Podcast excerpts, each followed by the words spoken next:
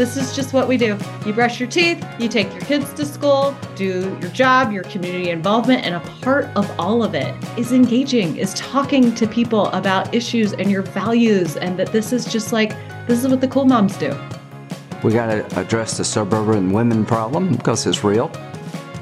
Welcome to the Suburban Women Problem, a podcast for red, wine, and blue. Hi, everyone, and thanks for listening to the Suburban Women Problem. I'm Rachel Vindman, and you've probably noticed that we're doing the podcast a little differently this month. My co host and I have been taking turns going deep on what we have learned from the midterms. Jasmine talked to Jess McIntosh about the Georgia runoff. I talked to Victor Shi about the youth vote, and Amanda chatted with her husband Casey about running for office. So today we're wrapping up with red, wine, and blue. I'm joined by Katie Paris, the founder of Red Wine and Blue, and Renee Sekel, our deputy program director in North Carolina. Welcome back to the pod, ladies. Woohoo! So glad to be here for the Redhead exclusive event. I know. Yeah. I mean, we like to think that we include everyone, but not today. so thank you both for letting me be part of this um, experience. I think for the midterms, I got to see both of you when I did my tour. I was at Renee's house actually, recorded a pod there. We host she hosted an event that was just really special in North Carolina because you guys you guys have some work to do in North Carolina, but you're you're putting the time in, you're doing the work, and that was really inspiring to me. So let's let's take a broad view. I think Katie, we'll go to you first. How was election night for you? Were you surprised about how well things went? I'm going to be real honest. I was not surprised. I know you weren't. I, I knew what you would say to this answer to this question. I knew. You did? Well, I mean, because you're amazing. And, and I think I also felt the way as you. I mean, I, I, I was like, guys, I'm just not seeing it, you know, like I, I'm not. But you have more experience than me. And you kept telling me more than once, Rachel, um, stop with the polling. Even though like I was telling people don't look at the polling.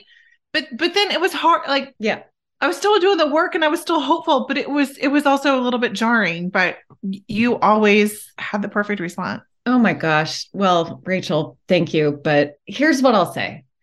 If I went back in time and I experienced this election night as I might have 10 plus years ago, back when I lived in DC, and I was swimming in the same pool with all those folks who were doomsdaying um, the election, I probably would have shared a viewpoint that they did. Mm-hmm. But because I've been living in the middle of the country for 10 years and I have the privilege of working with Red Wine and Blue, speaking to women mm-hmm. living in their communities day in and day out who live in purple places, blue places, red places, and hearing what they're experiencing, what they're seeing, and kind of just, you know, getting to be in this very cool spot of getting to take all that in and integrate it and try to make meaning out of it.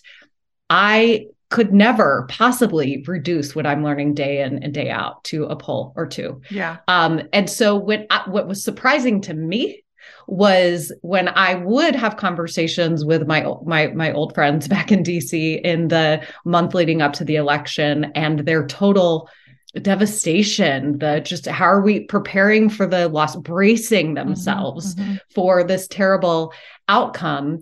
And i just said and i would say why? Why do you feel that way? Oh well we're just not seeing the enthusiasm in these numbers and these numbers and these mm-hmm, numbers. And i was like mm-hmm. well that's not what I felt last night when we had 5,000 people on our Zoom call and Thank women you. were saying, yeah, How yeah. can I help? And when we were saying, Are you ready to work hard? And everyone was saying, Hell yes, hell yes, hell yes, hell yes, hell yes in the chats. Like I couldn't reconcile their, you know, almighty, well informed analysis of what they were getting from like a Wall Street Journal poll with what I was learning from human beings who are living and breathing out in the world. So I just feel I feel like I'm doing my unlearning actually of a lot of the traditional ways of approaching politics, which have become um, less effective barometers for really knowing what's going on. And what becomes more real to me every day that I work at Red, Wine, and Blue is what a, a, how much all of those barometers that are becoming less and less effective all they're really trying to do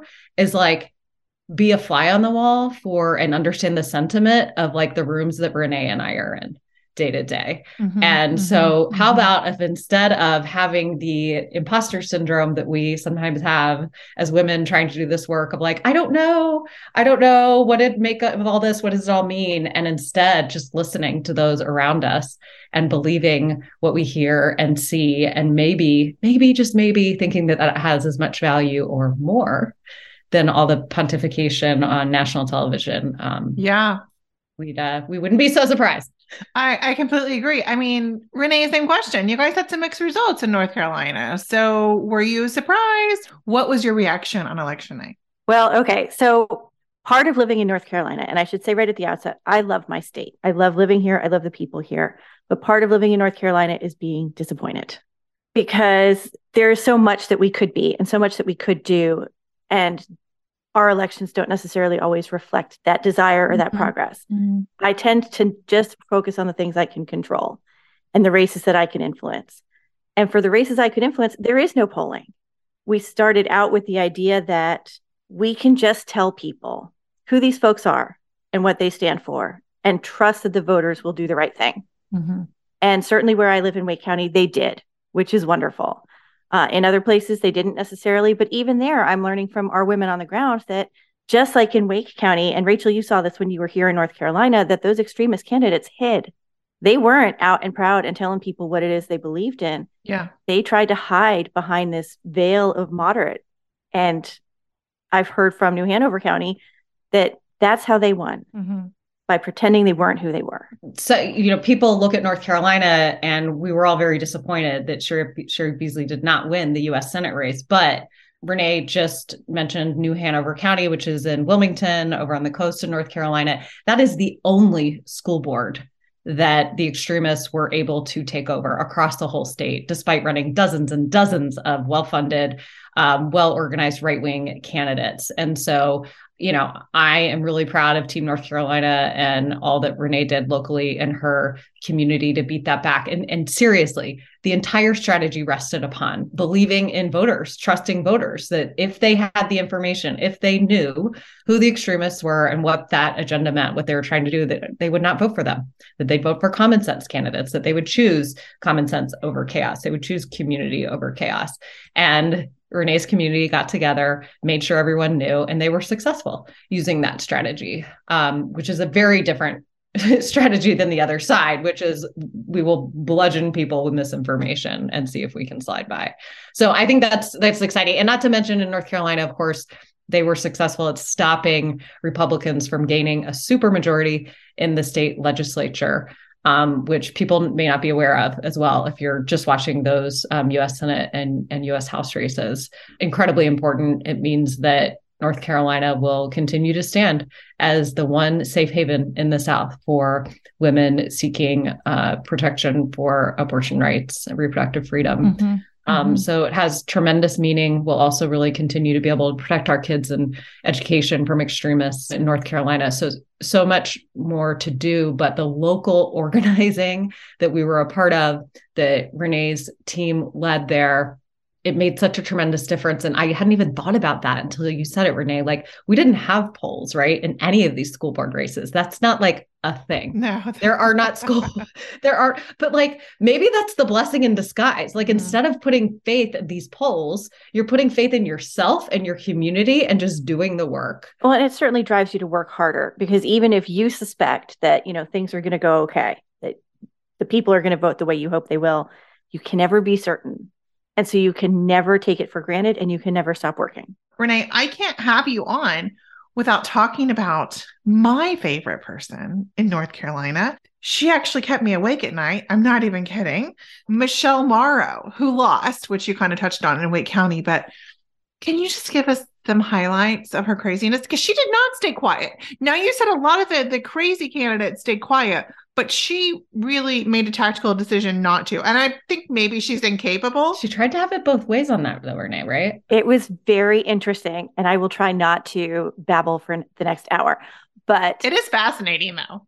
the first thing I want to say is I did nothing alone. Like one of the magical things about this race is how much the community came together. this woman she did attend january 6th give us the rundown Yeah, she was there on January 6th. Hey, Patriots! you know, then uh, she had not just her campaign Twitter account, but a second Twitter account and a third Twitter account on which she would say such amazing things as she would pay, like they should execute Obama and put it on pay per view because she would totally watch that. And we're not talking back when Obama was president. I'm talking within the last two years, she said this. She, of course, said that COVID is not real, that vaccines kill people, that masks are terrible. She called pregnant women skanks. Mm-hmm. That was another favorite. Routinely refer to gay people as LGBTQI or XYZ. You know, just this terrible disparagement. And then, of course, once the campaign got underway, she would come to these uh, candidate forums and say really terrible substantive stuff about the schools. You know, I can't leave without saying she wanted special ed kids to be segregated. And she used the R word in a school board forum. And she immediately knew that what she had said was wrong. She's like, I know we don't use that word anymore, but she used the word. So, you know, she was just a whole bucket of bad. You can't have you can't have people like that near our kids. Yeah. This was not a situation where it was, you know, reasonable people can disagree. This was not a reasonable human being. And she made it very, very clear that she didn't believe that kids who weren't white, straight Christians were, you know, they weren't the same and weren't going to be getting the same kind of treatment as kids who were white straight Christians. And that's just not okay in a public school system. And do her children attend public school? No. Oh, that was another thing. no, she homeschools her children. Perfect. So, you know, there were a couple of women who were acquainted with her years ago who knew that she was making these crazy videos. And they started two years ago recording videos just because they knew she was going to run for something and people got the word. Mm-hmm. Another gentleman, bless his heart, set up a table every single day at early voting wow. with photos of Michelle Morrow at January 6th and a binder full of her tweets, just so he could tell people. I ultimately, you know, I had set up the uh, Facebook page where we had screenshots of not just Michelle, but all of the extremist candidates. And no commentary, just the things that they said on social. So you could see it. So ultimately, she did not win. No, she did not. And in fact, didn't come very close. Is that right? No, I think uh, our candidate, Tyler, won something like 63% of the vote. Yeah, but you had no polling to indicate, you know, where that would have been and I'm glad not, you know. I mean, and it brought your community together, I think to say like this is not what we want near our kids and to, you know, stand strong for your values and that has made you guys stronger for organizing going forward, which we're so excited about to be continue to support in North Carolina. And these people are still in it these people are in it and want to make sure that in two years this doesn't happen in four years this doesn't happen these folks are now in our community is in it and still keeping the work going so before we get to our toast joy that's why i want to talk about I mean, Katie, where where's red, wine, and blue go from here? I mean, we're we're already active in North Carolina. Like, what's what's next? What's the plan? Yeah, what we are hearing from women in the states where we do have organizers and we're continuing to have organizers on the ground. We're not your traditional political organization that comes in, sets up shop, and then leaves when the election is over. We're about relationships, about building connections and community so that the kinds of organizing and standing up for our values in those communities that Renee has described can go on all year round and only become more powerful because, like, this silent mainstream majority, like, needs to stand strong together. So, um, Red, Wine, and Blue is looking at stay tuned for announcements, doing a bit of a, an expansion of having organizers um, in an additional state coming soon. But what we really want to do is to make sure that we can show up for women no matter where you live and so we believe that our strength as an organization rests on the strength of our community, and that depends on the women within it. So we're going to continue to grow and continue to offer pathways for women to strengthen that mm-hmm. um, civic muscle. Yeah. You know, and um, and to we know that that when women are are connected to each other and have each other's back, it not only means that you can step back every now and then because we lead busy lives, but that more shit is going to get done. And we can't stop. This has to be year round. So we're going to be offering more troublemaker trainings on more issues, on uh, not just organizing tactics and messaging tactics, but how to navigate, you know, the press and all different sorts of, of thorny issues that can come up along the way. Because we know that when women feel equipped and informed, that is when they are a force. So more training, more resources, more amplification of mm-hmm. these women in their work. We are constantly going to be holding up that mirror yeah. so that women can see themselves, all that they're accomplishing, and continuing to inspire so many others. So um, that's that's the big plan it's to continue to shift the culture among suburban women where engaging in this kind of stuff it's mm-hmm. just like a thing you do yep this is just what we do you brush your teeth you take your kids to school you you know do your job your community involvement and a part of all of it is getting is engaging is talking to people about issues and your values and that this is just like this is what the cool moms do. Absolutely. You know, it's just part of what you do. Like you, you're right. You do all the things and you talk about politics and the issues and think about what you can do to be a member of a community. And part of that is, you know, being involved in the civics. And we got away from that and we need to get back to it. And I just want to say, you know, we like to sort of, when we think about our values or sort of a tagline for Red Wine and Blue, is that we like to say that we're spirited, honest, and unafraid. And we are going to continue to be those things. And that means being a little bit fearless when it comes to some of these issues that can be a little thorny and sticky yeah. and controversial in our local communities. And sometimes in traditional politics, it's, oh, don't touch that, you know, just talk about the mm-hmm. economy or whatever the thing yeah. is. But like, no, you have to talk about what's on people's hearts, you know? And that's how I think what was missed in terms of the overturn of Roe, how much mm-hmm. of a mm-hmm. visceral mm-hmm. issue this was yep. for women that mm-hmm. wasn't just going to flit away. It's the exact same thing with school board extremism. This is impacting our kids. Those things that the Renee described, that's not like a, oh, it would be nice if she's not on our school board. Yeah. It would be nice if we could prevent that. No, that is yeah. a mama bear. no, she cannot she cannot be near her kids. Yeah. No, you know, and so you're going to get out there and you're going to work. And so we're going to keep listening and showing up for women and supporting their organizing so that they can do just that. I love it. Well, count me in. And I think Renee as well. So we'll we'll still be here. Yes, please.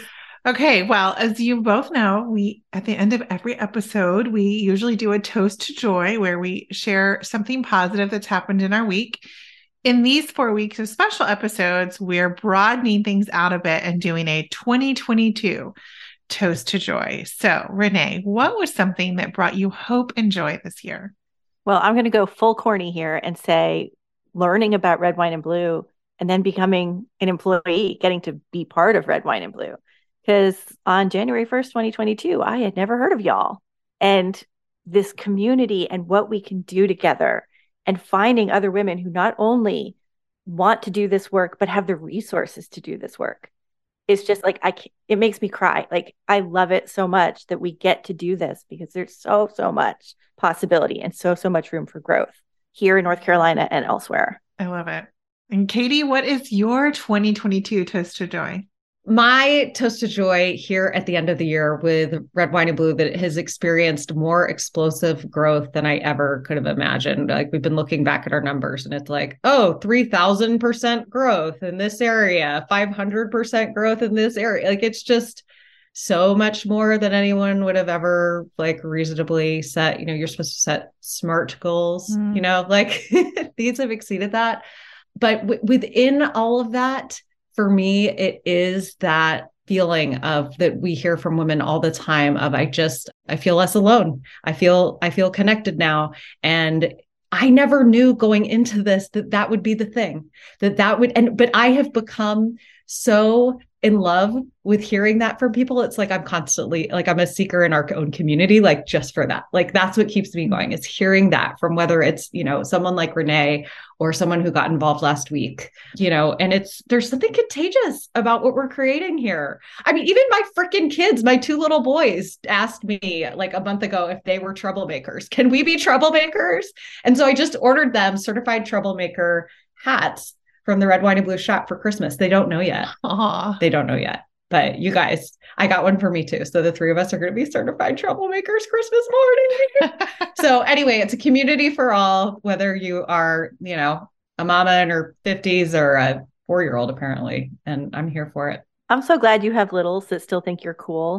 Because my kids literally just told me the other day, we don't bring up politics at the dinner table anymore because you guys talk about it for so long.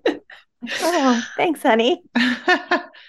um, my toast of joy, I've, I've, answered this question like eight different times in the past uh, few weeks um, on different podcasts and different events on our own and other things. But one of the things that was most exciting to me this year, even though I mean it was in the last part of the year, was was the trip that I did. And when I got to meet Renee, when I got to meet with Katie, and I remember one of the events, and it was a great event in Cleveland. And um, Katie came a little late because she was coaching soccer. And when we left, we just, I remember we walked outside and Katie was like, Isn't this so fun? Isn't this so great? And I mean, yes, that was exactly how I felt. You know, I, I mean, every event, everything, because you leave thinking, these are my people. I mean, the, this and this is this is what makes it worth it, because you can see the people who come and find fellowship, and maybe they haven't been able to find it. In addition to learning how to make a difference, both those things are really important. It's about moving past politics being transactional and embracing its transformative power. Yeah, absolutely. Yeah, yeah, yeah. And you know how much it how much it's a part of us, like what we believe in, and and these views are really personal, and it's hard if you're around people who don't validate that in any way but find your people because they are out there and and that red wine and blue brings them together and that's like the really special intangible we can talk about the numbers and the metrics and the elections that we were involved in and won and that's all really great but there's you know something else there that adds that extra thing that makes it that much more special so that is my essential toast to joy, I guess, um, for 2022. Well, thank you so much for coming on the podcast today. We are taking a holiday break next week, but we'll be back next year with season three of the Suburban Women Problem. Woo woo!